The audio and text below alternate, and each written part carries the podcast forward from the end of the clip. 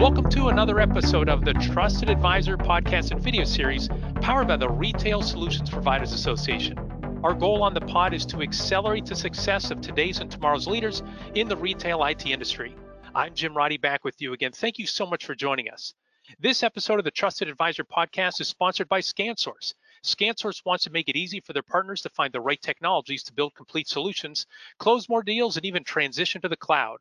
With the industry's most comprehensive selection of technology and a team that's second to none in the channel, VARs, agents, ISO, and ISVs can be assured they have access to the solutions that they need, the support and services they desire, and the tools to bring it all together. Whether your customers are in the restaurant, retail, healthcare, or grocery industry, ScanSource delivers uniquely qualified, tailored point of sale, barcode, mobile pay, mobile computing, and printing services to help you discover new opportunities and provide the total solutions they need. For more information, visit scansource.com forward slash discover opportunity. That's scansource.com forward slash discover opportunity. In this episode, we'll focus on self-service and the changing consumer with two members of the RSP community. Frederick Carlgren is the Vice President of Global Marketing for Toshiba Global Commerce Solutions. Prior to joining Toshiba nine years ago, Frederick worked in marketing for IBM for 11 years. His recent presentation at Retail Now, titled The Changing Consumer, Self-Service and the Bring It To Me Economy, helped spark this episode. Welcome, Frederick. Thanks for sharing your insights with the RSP community at the show and here today. Thanks, Jim. Glad to be here. Great. And for those not joining us on YouTube, those only listening on audio, you're missing out on the Toshiba studios. Where are you where are you coming from, uh, Frederick? Where are you broadcasting from? Yeah, we are live here in our uh, Customer Innovation Center and studio in uh, the uh, North Carolina area. And uh, yeah, this is we're glad to be here and glad to leverage our space for these kind of conversations and more. Beautiful. Yeah, very nice. Thank you. Our second guest is a familiar name to avid listeners of this podcast because he joined us previously in episode 12. Blake Gillum is a general manager of DCR, a reseller based in Nashville. He started as DCR's director of marketing in 2010 before being named GM four years ago. Blake is active in the RSPA as a member of the RSPA Marketing Committee. Plus, he suggested to the RSPA for this year's Retail Now Community Give Back program to raise funds for the Nashville Rescue Mission. And that we did thanks to the community in general, thanks to the sponsorship of Intel and APG Cash CashFlow. RSPA recently donated $7,000 to the Nashville Rescue Mission. Blake, thank you very much for that. Thanks to you and your coworker Travis Hare for the suggestion, and welcome back to the podcast. Hey Jim, thanks for having me on the show. Sure, happy to happy to have you back and happy to help the Nashville Rescue Mission for sure. Uh, really appreciate you you suggesting that and the, the community coming through. So, okay, so we're going to talk today again. The the topic of our discussion is self-service and the changing consumer. So, Frederick, tell us about the report that Toshiba and PYMNTS.com produced. That's going to be the foundation for today's discussion. Give us a little bit of overview of what that is. Yeah, sure, Jim. Uh, you know the this has obviously been a very interesting time in many ways that we've gone through. And so last spring, uh, we really wanted to start to look at what's happening with consumers, right? What, what are the uh, changes and expectations that are coming out of or through this pandemic? And, and how is it really going to change shopping behaviors, patterns, expectations? Uh, which ones are permanent and which ones maybe not so much, right? So we really wanted to get a pulse of that uh, so we did partner up with PYMNTS.com. We actually did two surveys. We did one back in the spring timeframe around um, consumer engagement and what drives their purchase uh, patterns and behaviors. And then we did a follow-up uh, late summer specifically around in-store and self-service uh, because we wanted to dig in a little bit more in understanding the role of self-service in this overall changing uh, consumer expectations. So uh, we did that. They're US-based surveys. Uh, the first one was just over 2,000 US consumers. Uh, the one we did in the summer around self-service was about 2,600 US consumers. Uh, so that's uh, that's a little bit about it. I think the you know one takeaway that's really interesting is that some of retail's best customers are essentially up for grabs, and I think that's both uh, a statement that should spark a little bit of um,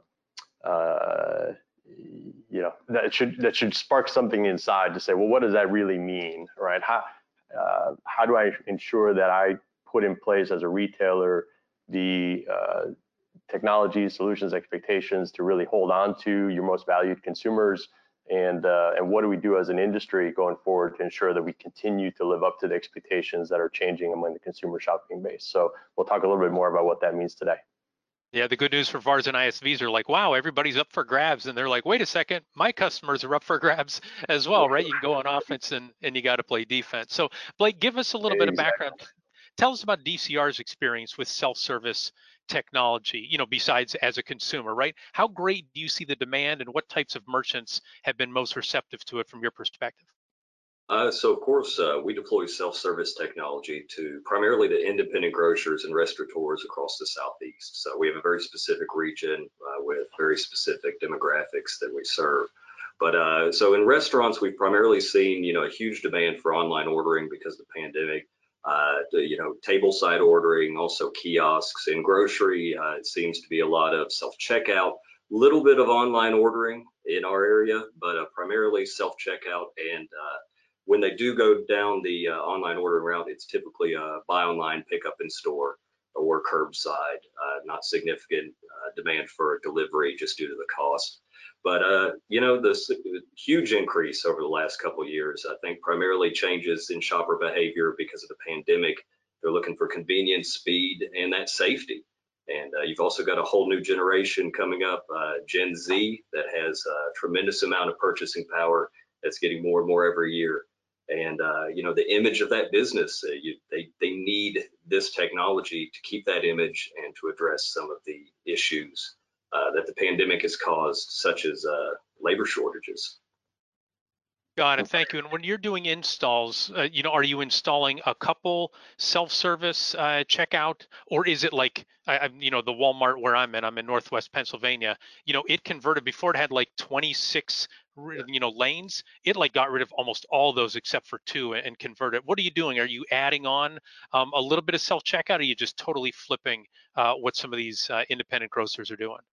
Uh, so again, in our area, we're not seeing a whole uh, flipping of uh, removing those manned lanes, what we're seeing is them trying to accommodate uh, a pot of four, six, or eight uh, self checkouts, uh, simply because uh, a lot of our independent grocers, particularly the foundation of you know their existence is the customer service, and so they've kind of had to reframe uh, how they think of customer service, and you know so pulling out those manned lanes would alienate some of their customer base, and I don't think they're ready to do that just quite yet. Got it. Yeah, Walmart might be ready to reap the the cost savings that they would have of, of flipping all that, but the independent grocers are going to be a little bit more focused uh, on on their customer service traditions. So, all right. So for our listeners and viewers, for our conversation today, what we're going to do is I'm going to ask Frederick about some details from the Changing Consumer Report. Um, you know, some of the things that jumped out to me. He'll share his perspective. Then we'll get Blake's perspective as a reseller who's tasked with advising merchants on these trends and then selling, installing, and servicing the related technology. So the first trend that we want to talk about, it's a combination actually of two trends. So first, shoppers need uh, shoppers needs transform more to digital during the pandemic, while at the same time retailers are struggling to find and retain labor. So Frederick, first, do you see does this mark a permanent shift to more self-service technology compared to where we were in in pre-20 and 2021? Yeah, that's a the, that's really one of the key questions that we had going into the survey. So, you know, I'll share what the data says uh, rather than than my own opinion. Um, the overall, if you look at the landscape of the consumers, they said about 40% of the total consumer base shifted to become more digital, or digital first, if you will and and and that's not strictly uh, a definition of I'm going to buy everything online. It's it's also a way of even how they engage stores. Uh, self-service plays into that. Uh, things like having better access to inventory information in store. Well, you know, so there's several different examples, but it really means putting more content in the hands of consumers so they can determine how, when, and where they shop. Right. The the question then of how permanent is that 90% of those digital shifters as we call them say that that is more or less permanent. Uh, they expect to continue to shop that way for the foreseeable future and that they're not going to go back to the way they used to shop. Uh, i know i feel that way uh, myself when i think about the patterns i have now versus what they were uh, a year and a half two years ago. So that that's really part of it. Um, and there's no question that safety, cleanliness, convenience, you know, is a key part of that. And uh, even if it means going back into the store, the consumers are really thinking differently about. Uh, I'll go into the store, but I'd rather spend less time there. And that comes back to things like, well, do I know if they have the item in stock that I want? Do they have the options to check out in the way that I want? Self-service playing a role in terms of doing that yourself, uh, the perception that that's faster. So there, there's a lot of that change, and, and I do see it being permanent, uh, even from the retailer's perspective and you know how they're adapting to self-service. Comes into what you were just talking about with the labor shortage, right? And the need to really look at how you optimize labor in the store to provide the most value to the the consumers. Uh, and I, so I, I think you're going to see that it becomes an interesting dynamic then when the the pull from the consumer is sort of equal to the the push that a retailer may have to want to move um, you know in a certain direction. And when those two line up which they're they're kind of uniquely lining up at this point and uh, you know so so that that's what we're seeing in the information that we're getting from the report and, and the discussions that we have with retailers as well. Great thank you for that. So blake why don't you give us your take on this shift to self-service? What are you seeing when you're talking with your retailers about consuming uh, about consumers continuing to embrace digital technology so it's very similar to uh, what Frederick was saying. I mean, the, the shift was coming. The pandemic simply accelerated its process. You know, uh, the pandemic gave consumers, retailers, restaurateurs, all of them a chance to really sit back, evaluate what they were doing, and think about how they were going to do it differently. Uh, so we saw, you know, we see shoppers today, they're more familiar with technology than they've ever been they're more comfortable with it and they have different expectations you know they have information at their fingertip they're used to getting instant gratification and having that frictionless experience based on their shopping preferences is really something that they're coming to expect. And i think that gave uh, retailers restaurateurs and uh, everyone i mean from travel every interaction you have with a customer has to change a little bit to meet those preferences uh, because it's becoming uh, something they expect, not just want anymore.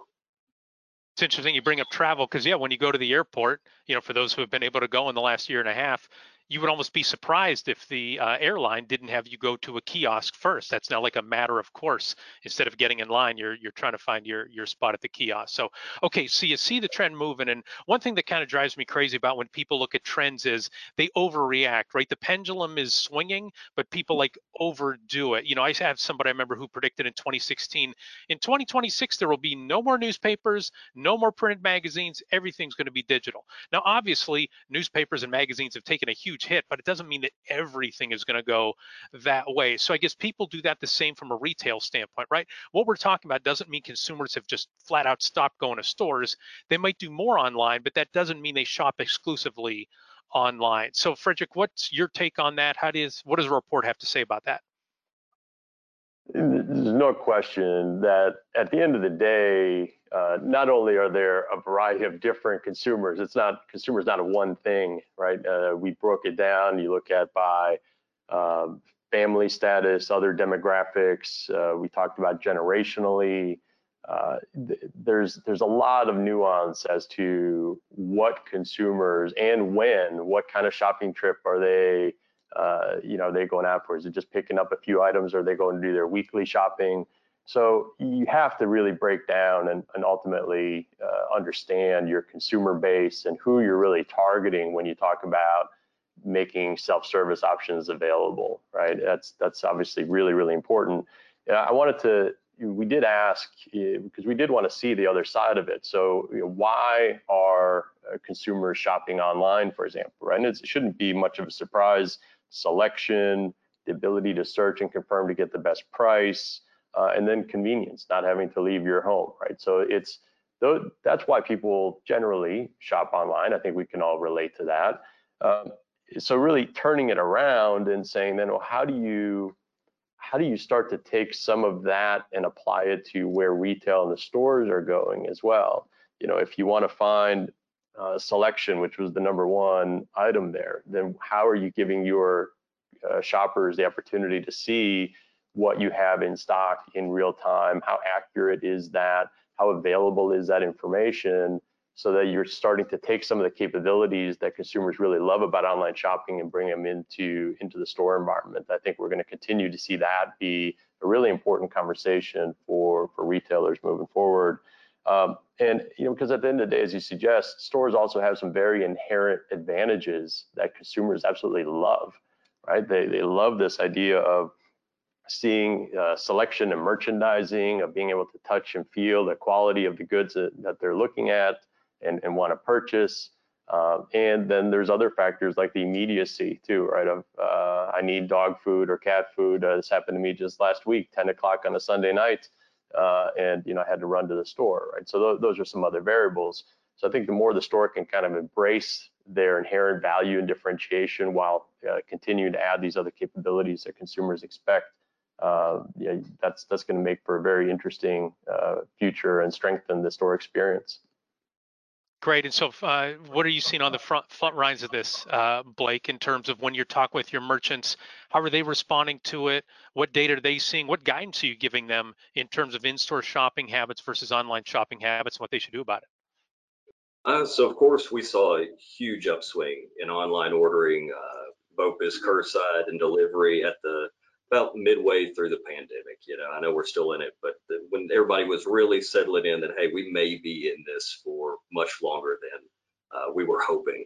And so, you know, we had a lot of our retailers, they implement these solutions. Uh, they, they start putting in the self checkouts. They're taking the, you know, measures for cleanliness and doing the wipe downs. And, uh, you know, everyone wanted it. Everyone was expecting it. And if you wanted to keep your customer base uh, coming to you, you had to give them those options. Again, it's uh, it's not just providing them that one way to shop. You know, it's either pick one or the other. You know, shut down all your lanes and go all self-service, or go all you know have all your lanes and do no self-service. Those those that's just not an option anymore. You have to give them choices.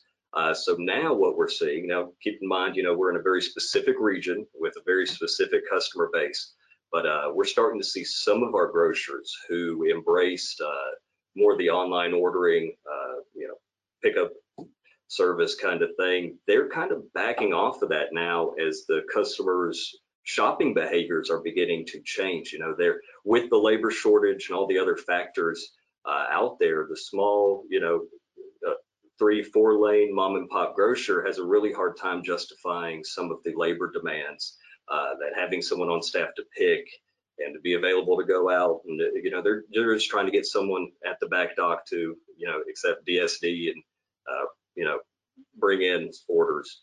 So uh, we, we've seen kind of a shift, but I do think again the moral of the story is uh, you can't just have one flavor. You got to give them options and different ways to shop.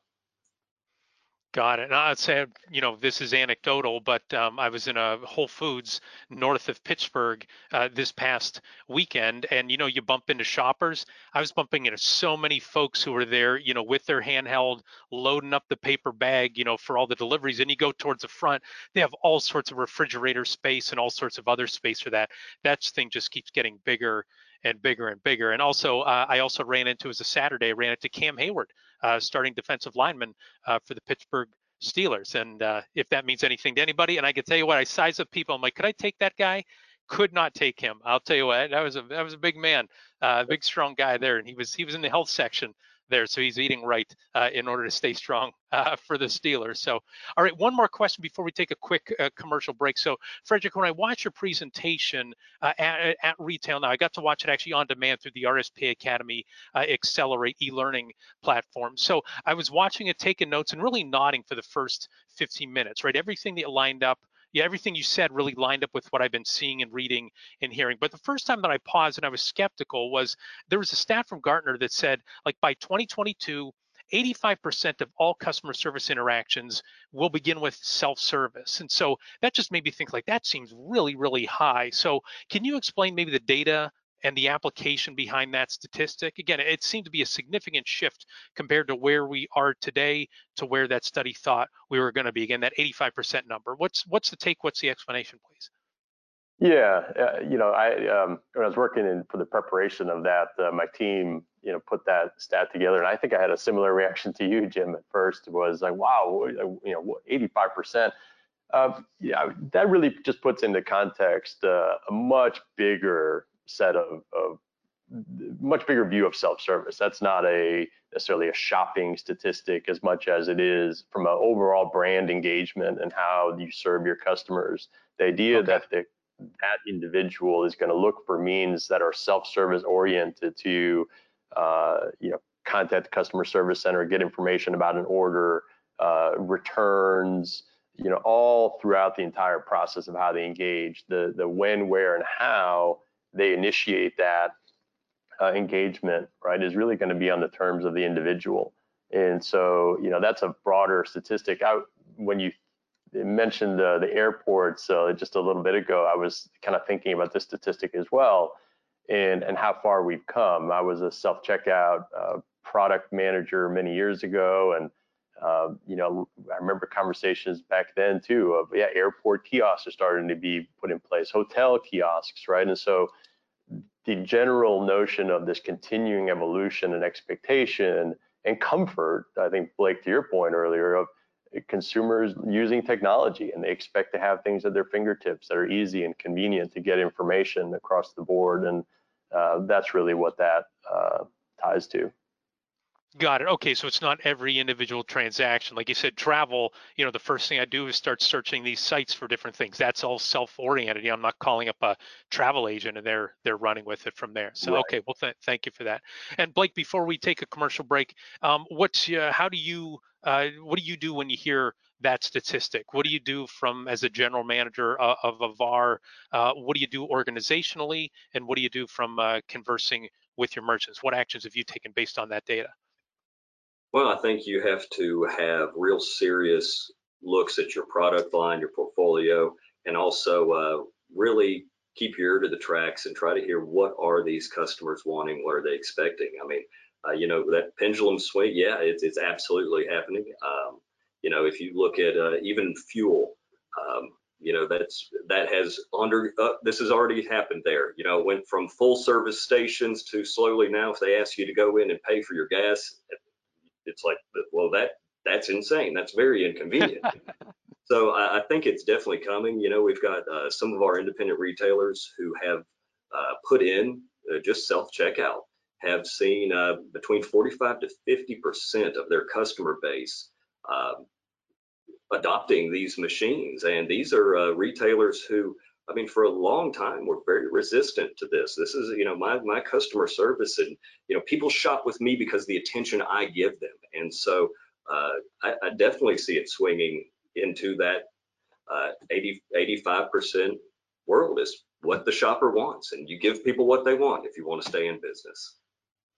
Yeah, interesting. You bring up the gas stations. I remember that uh, as a kid, right? You used to show up and ding, ding, right? You'd run over that and somebody would come out and help you. You'd have to wait for them. That was normal to us, completely gone. But maybe down the road is in terms of, you know, people used to go to a, a store and say, I wonder if they have it. Now you're able to check on your phone and check their inventory uh, before you do that. So yeah, very interesting. I guess, and another just a follow up to that, Blake, is do you make sure that your merchants are ready from an online standpoint and make sure they've got you know as much on the channel as they can because that's what the consumer is going to do. They're going to be looking to see what they have in stock and looking to see what they can do. Start the journey there, so you have to do better than just training your cashiers. Uh, is that accurate? Absolutely, absolutely. It's really kind of uh, you know we're there to be their technical advisor and to really give them the information they need to look at where they want their operations to be one, two, three, four, five years down the road and uh, let them know what we see happening in the industry, what from a broader perspective and outside of just their customer base, what's coming down the pipe. That's why having uh, great partners, uh, you know, in our vendors, uh, you know, Toshiba being an example, bringing that information to us helps us bring that information down to our customer. Great, thank you. Well, let's take a quick pause to let you know the RSPA has launched the next generation of education for the retail IT channel with RSPA Academy Accelerate. This online system offers continuous learning, training, and development opportunities anytime, anywhere, from any device. Included are these courses, retooling for revitalization in restaurants and retail, the blurring of the lines between stores and distribution centers, simplify and streamline payment acceptance. For more information on RSPA Academy Accelerate, visit learn.gorspa.org. That's learn.gorspa.org Also, we want to say thank you to our sponsors who support the RSPA and make this podcast and video series possible. Our platinum sponsors are Blue Star and Shift4 Payments. Our gold sponsors are Heartland and ScanSource. To receive the benefits of an RSPA membership or RSPA sponsorship, email membership at gorspa.org. All right, Frederick. So I uh, want to get your take on this. Part of what was holding back self-service was the appearance by the retailers, by the merchants, that it was going to eliminate jobs. But because there's such a labor shortage that's mostly been caused by the pandemic and lack of childcare and health situations and everything like that, that seems to really open the door for retailers to retailers to adopt self-service without getting any bad press from it. Right? It's not they put in this system and now they're laying off these people. Right? You're installing uh, and then you're able able to, you know, serve your customers better with retaining your number of staff. So, Frederick, do you see that as a factor accelerating the adoption of self-service technology? Is that, too, we said earlier, the pandemic was an accelerant. Is the labor shortage sparked by the pandemic going to be accelerant for more self-service technology? Yeah, it's like a, an accelerator on top of an accelerator, right? It's um, it, it really is that that you know, perfect storm in a way. Uh, there's no question there's been that storyline, you know, for a while related to self-service, but you know, for in our experience working with partners and customers, for the majority, they really is more of a conversation around labor optimization.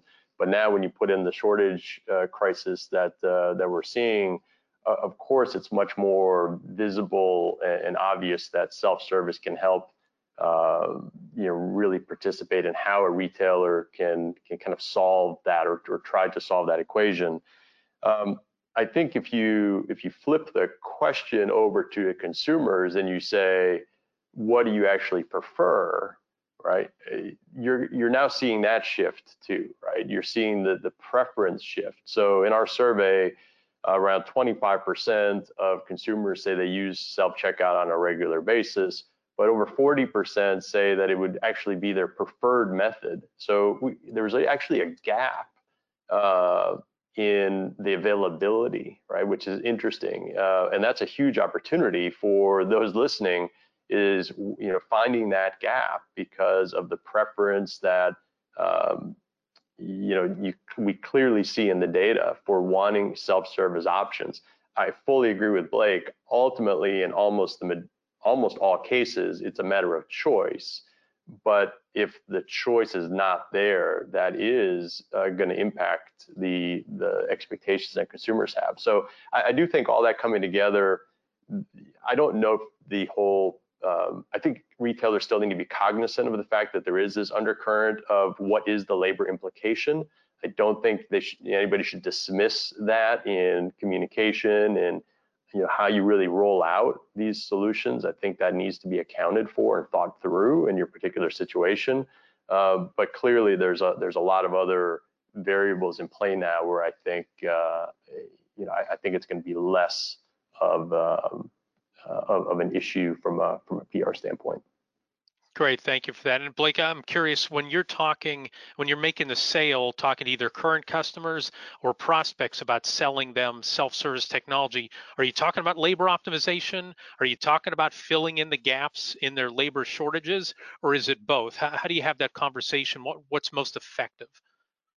Uh, you know, right now it's 100% without a doubt. Uh, you know, getting something there that can help push their customer base through a lot. I mean, there's there's a huge labor shortage. No one's applying for their jobs. Uh, those are, you know, those who do, they no call, no show in a, in a couple weeks. You know, entry level wages are, are were incredibly high in some regions, which uh, you know, when you compete against uh, the unemployment, uh, what that was paying, uh, that that that was far beyond what they were offering for these entry level cashier jobs. And so you, they weren't getting applicants. Um, and so yeah they they're they're really struggling especially some of these uh, retailers in some of these more rural communities where there's there's not a huge population of people to choose right you know you have to somehow attract the people in your community to come apply for this job and actually want to work it. And it was a it was a real challenge for them. And uh, this was we heard this across the board. So we saw a dramatic shift from their opinion that this technology reduces the customer experience because they're like, well, I don't have anybody to work. What kind of experience is that for my customer? And so now they're using the technology to augment that experience with their customers. And so uh, they they're they're letting that technology provide, uh, you know, the interaction that not only the customer wants, but it lets them use those limited resources they do have to really make those interactions best they can be in the environment that they find themselves working in. Got it. So it's now a multiplier. The technology is multiplying the effectiveness of their team as opposed to shrinking the size of their team. Am I hearing you correctly on that, Blake? Absolutely, because uh, the size of their teams are shrinking uh, due to external factors, uh, at least in our area, fairly quickly. So. Yeah, and I can uh, just as a, a, backdrop, I can say coast to coast throughout the United States, north to south, all the way up through Canada. This, you know, there is a labor shortage in every single walk of life high paying jobs right low paying jobs city rural and people are talking about yeah there are unemployment benefits there's lack of childcare there's people who uh, don't want to do customer engagement anymore right? They'd rather go work in a warehouse for an amazon or a walmart or something like that and get better pay and not have to deal with with everything that's going on there. There's of course a lot of illness out there as well right? A lot of families uh, have been certainly upended. So a lot of different factors in there but it sounds like technology can certainly be a, a help uh, to these merchants and, and to their associates so, all right, moving on to another trend in the survey. So, Frederick, one thing that was cited in there, it would said that over 80% of millennials and Gen Z and bridge millennials, they prefer mm-hmm. self-checkout. I just have to note, I don't fit into any of those categories uh, at all. I was just on a, a, conference call earlier today with a couple coworkers, and they talked about a corner, and I said nobody puts baby in a corner. And I'm like, don't you guys know that reference? And they're like, no, it's like it's Dirty Dancing. That movie was ooh 1987. Oh my gosh, like you guys were toddlers uh, back at that point. So I understand I don't fit into any of those things, and so do a lot of VARs don't fit into that um, you know area as well. They're over 50 uh, like me. So just because you know I might not prefer self checkout or those VARs don't prefer self checkout, that doesn't reflect the general trend. So would you say that's accurate, mm. Frederick? And so um, that these VAR executives have to say not just what fits for me, but really understand where the trend is heading for what's continuing to be the grower consumer base of these younger generations. Yeah, there's no question that the the younger generations have a, uh, a affinity and a, and a, real desire to use self-service and and have that you know be the primary way in which they engage. Know, I'm, I'm going to look just so I don't get some of my stats wrong. Uh, yeah, 78% of bridge millennials use self-service to avoid long lines. 80%, you know, view it as faster from a millennials perspective. Uh, Gen Z, uh, 86% prefer self-service, and 36% uh, of that is due to privacy. You know, this uh, look, I got certain goods. I don't necessarily want uh, anybody else to to see what I have. but faster, seeing the price of every item, wanting to bag things um, yourself, right? Privacy, those are some of the top reasons. And interestingly enough, though, some of those are not unique to just the younger generations. Uh, even baby boomers, etc. If you look at their preference for self-service, you're going to see some of those same things. You're going to see privacy, you're going to see bagging, you're going to see price and wanting to, to have control and understanding what you know the basket size and, and cost of items is making sure that it's the right price. So you're, you're going to see some of the same reasons, even if maybe the total skew towards preference is not as high for self-service. A lot of the reasons are. Uh, so I think that that's quite uh, you know quite interesting, and um, know that, that's uh, that's what some of the data shows us. Yeah, you got to understand what's around the corner, not just what your personal experience has been or, or, what you've experienced. So before I turn it over to Blake, Frederick, did you get my nobody puts baby in a corner reference there? Did you? I'm not that young. Yeah, I got you. okay, good. And Blake, did you get it? Did you know what movie I, that was from? I did get it, uh, but okay. definitely falling that under 50 crowd though. So. Good. Yeah. Okay. So then, well, thank you first. It's, it's good to know.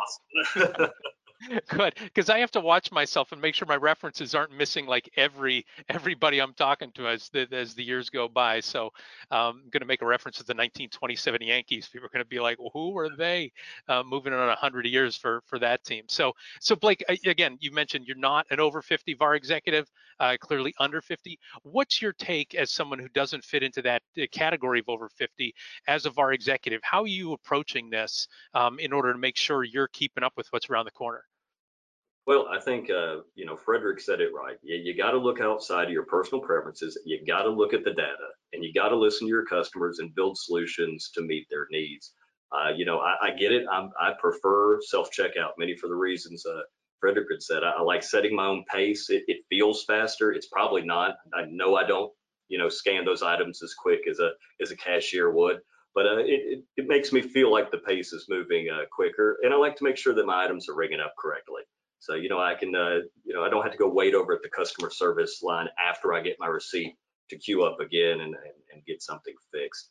Uh, but I think, you know, it's real easy as a uh, as a VAR, as an ISV, uh, as any solution provider to fall into the trap of trying to develop solutions that you know your clients and customer base need. You know they need it. Your, it's your opinion they need it. Then you have to go out there and sell them on why they need it as opposed to developing solutions uh, based on the data, based on what they're telling you, based on what they're already telling you they want. Craft a solution for that and the sell's much easier. So that's kind of the approach we try to take is to step outside of what we prefer and build what people are asking for. Yeah, don't fight gravity. Yeah, Go could, along with gravity. Go ahead, Frederick. Yeah, just wanted to, to follow up. Another thought I had there is, of course, you know, as vendors, solution providers, and, and VARs, right, we got to continue to also look at how we make this easier from a consumer experience perspective, right? That that's on us, and continuing to innovate and find those different ways to leverage new technologies, right? So, you know, we're whether it's computer vision, and uh, for example, one of the key inhibitors to speed and also therefore to not use self-checkout is often produce, right? That's cited in the survey as well. Well, if I got a lot of produce, you know, I, I'm, I'm going to be more hesitant. With some of the things we're doing now with computer vision, we're taking you know, every produce item and cutting that time in half and making it much more intuitive. So we have to continue to evolve how we deploy this and look at the voice of customer or voice of consumer and really have that drive where we go. And I think we're just going to continue to find new ways to address the pain points as well as uh, you know, really accelerate the reasons why people already love self-service. Yeah, and I'm glad you bring that up. Whenever my wife we're in the store and she says get bananas, I get the bananas, put them in a bag, and then I go over and punch in the code to put the label on them. Well, she doesn't do that. She just goes to the self checkout and you start typing in what the produce is, B A N, and then it gives up all the options and you just quickly press it. I'm like, well, that's far more convenient than me going like, is it 4011? like, am I typing this in correctly? So yeah, the the uh, the technology is certainly making it a lot easier for people to to embrace self-service. I'll, I'll catch up eventually, uh, I'm sure. So, all right, a couple more questions. So, Frederick, you also noted in your Retail Now presentation, you said self-service is more than checking out. So what do you mean by that? What are the other opportunities in what you call the bring it to me economy that maybe we haven't touched on yet?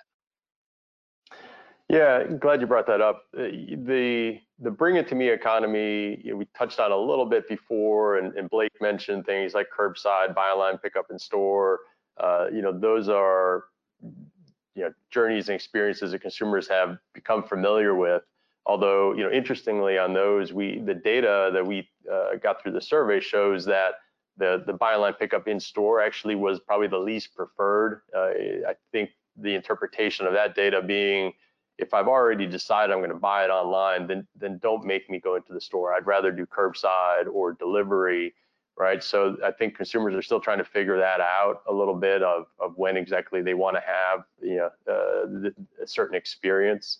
Um, but you know, there are other things on the horizon that I think we have to keep an eye on as as an industry, right? Which is um, not just delivery, but subscriptions, right? Renewals for certain items. I think we probably all do that to some degree for things that we know we have a certain volume or or usage on in a given uh, month or week. Um, so those are other examples of what customers are really looking at. Um, the, the key, I think, for us and for our clients is to make sure that we drive value for the retailers in terms of how they deliver that.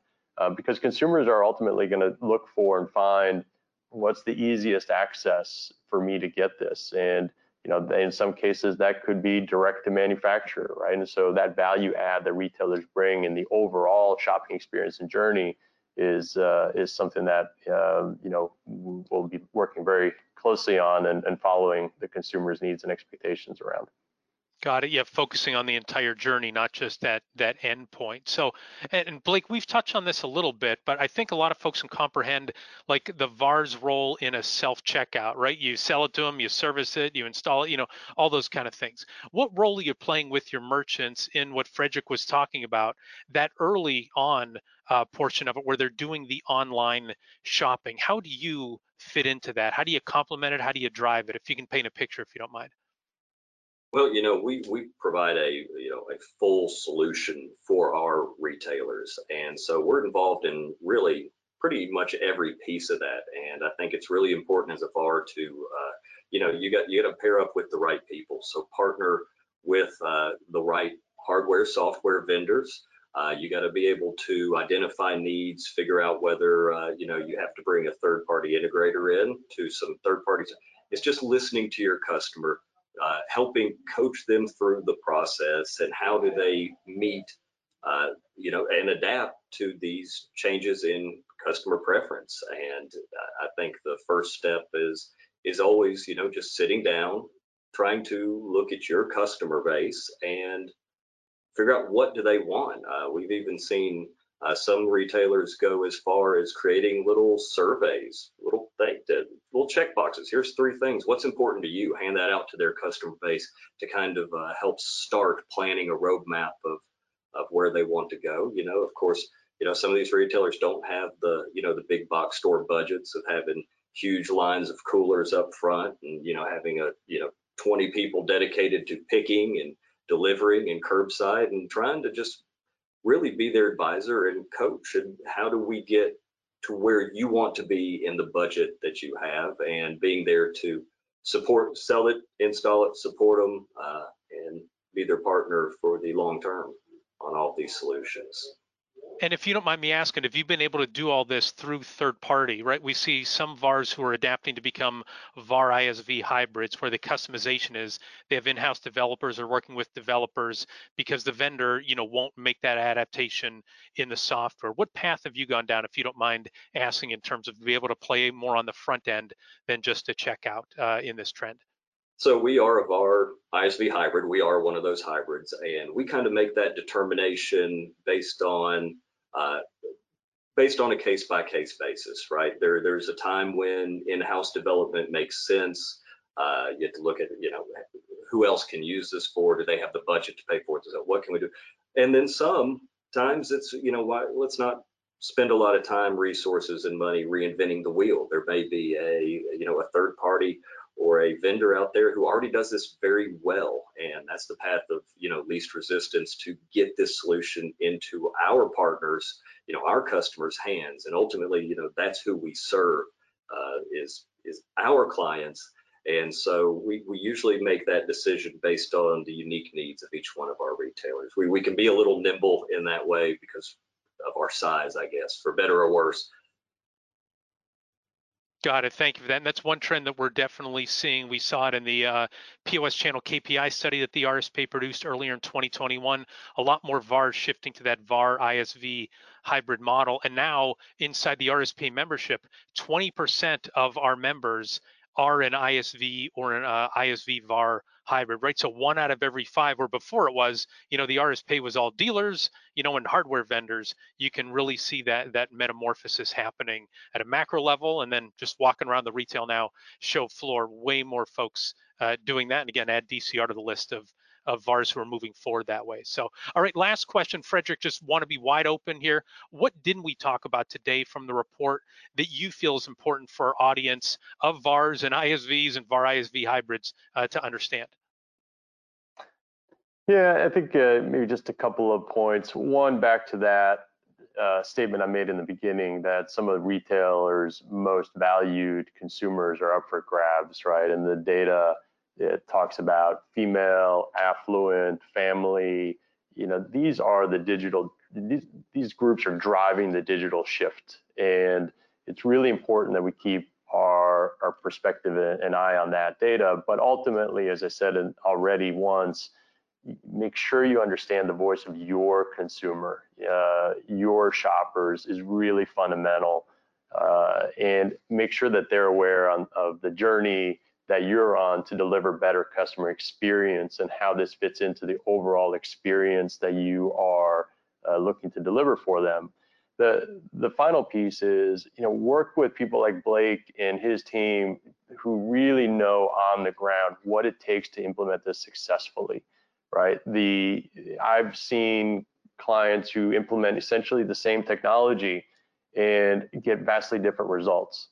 Uh, some of that could be again back to the consumer base and how you've rolled it out, how you communicated. In other cases, it's configurations in the system or how it's staffed and manned, how you're helping consumers through the early stages of learning the system and guiding them through certain interventions that are required in the system but operationalizing it and getting that off the ground early, you know, is sometimes not a, at all about the technology. Uh, it's it's really about the expertise that uh, you know VARs have and have developed. So leverage that. That would be my uh, my final piece of advice. Great, and that's what I was going to ask you for advice. Also, like what actions do you think VARs should take? I'm going to ask Blake the same uh, question, but Frederick, it sounds like what you're saying is, you know, I love the phrase. There's no substitute for a competent person getting closer to a situation. That's what it sounds like you're saying to resellers. They've got to make sure they get really close to what's going on inside of their merchants, so they can align them with the best technology and services. Am I understanding that correctly? Yeah, yeah, absolutely. Right. Yep. I mean, definitely become an expert in the technology because some of it does involve uh, setup configurations and different tools that are that vendors like Toshiba provide that are uh, available. But beyond that, it's really best practices around how to implement it and how to get the consumers comfortable and confident in how they use the technology. And that's what's really going to drive success. Great. A mentor of mine used to say, um, to guess is to gamble right? So don't be guessing. My, uh, hug the facts. Get a get a sure thing or a more sure thing in the business world. All right, Blake. Final words from you. What uh, recommendation would you have to a reseller based on everything that we've talked about? What one or two actions do you recommend they take going forward? So of course, self-service isn't going away. It's absolutely here to stay, 100%. Uh, you know, and here we're we're constantly researching new ways to use technology to provide solutions to real world business needs. Again, listening to what your partners, your customers, your clients are actually asking for. Uh, you know, we, we highly recommend choosing uh, the right hardware, software partners. Uh, we're, we're partnering with Toshiba. They're, they've done a fantastic job helping giving us information to take back to our clients, uh, pairing that with in-house development, and then knowing when to partner with the right third-party uh, solutions and when to integrate that to craft unique solutions for our customers. And I think as a VAR and ISV, if you're not looking at what your customers' customers want, how they want to interact with their environment, and what your customers need to provide that experience, then you're missing out on a tremendous opportunity and someone's going to come take that opportunity from you. Amen. Well said. Well, that does it for this episode of The Trusted Advisor. We hope you enjoyed our discussion. If you did, be sure to subscribe to the RSPA YouTube channel and the Trusted Advisor podcast so you never miss an episode. We'd also appreciate if you'd rate us wherever you find your favorite podcasts. Regular listeners know my personal philosophy is the more stars, the better. And if you'd like to learn more best practices for VARs and ISVs in the retail technology industry, check out the RSPA blog. You can find it at gorspa.org and then clicking on RSPA blog. Before we go, big thanks again to Frederick and Blake for sharing their wisdom with us today. Gentlemen, that was great information, great statistics, great research, great real world advice for VARs and ISVs. Thanks also to RSPA marketing manager Chris Arnold for his production work, Joseph McDade for our music, and last but not least, thanks so much to you for listening. Our goal at the RSPA is to accelerate the success of our members in the point of sale ecosystem by providing knowledge and connections. For more information, visit our website at Thanks for listening and goodbye, everybody.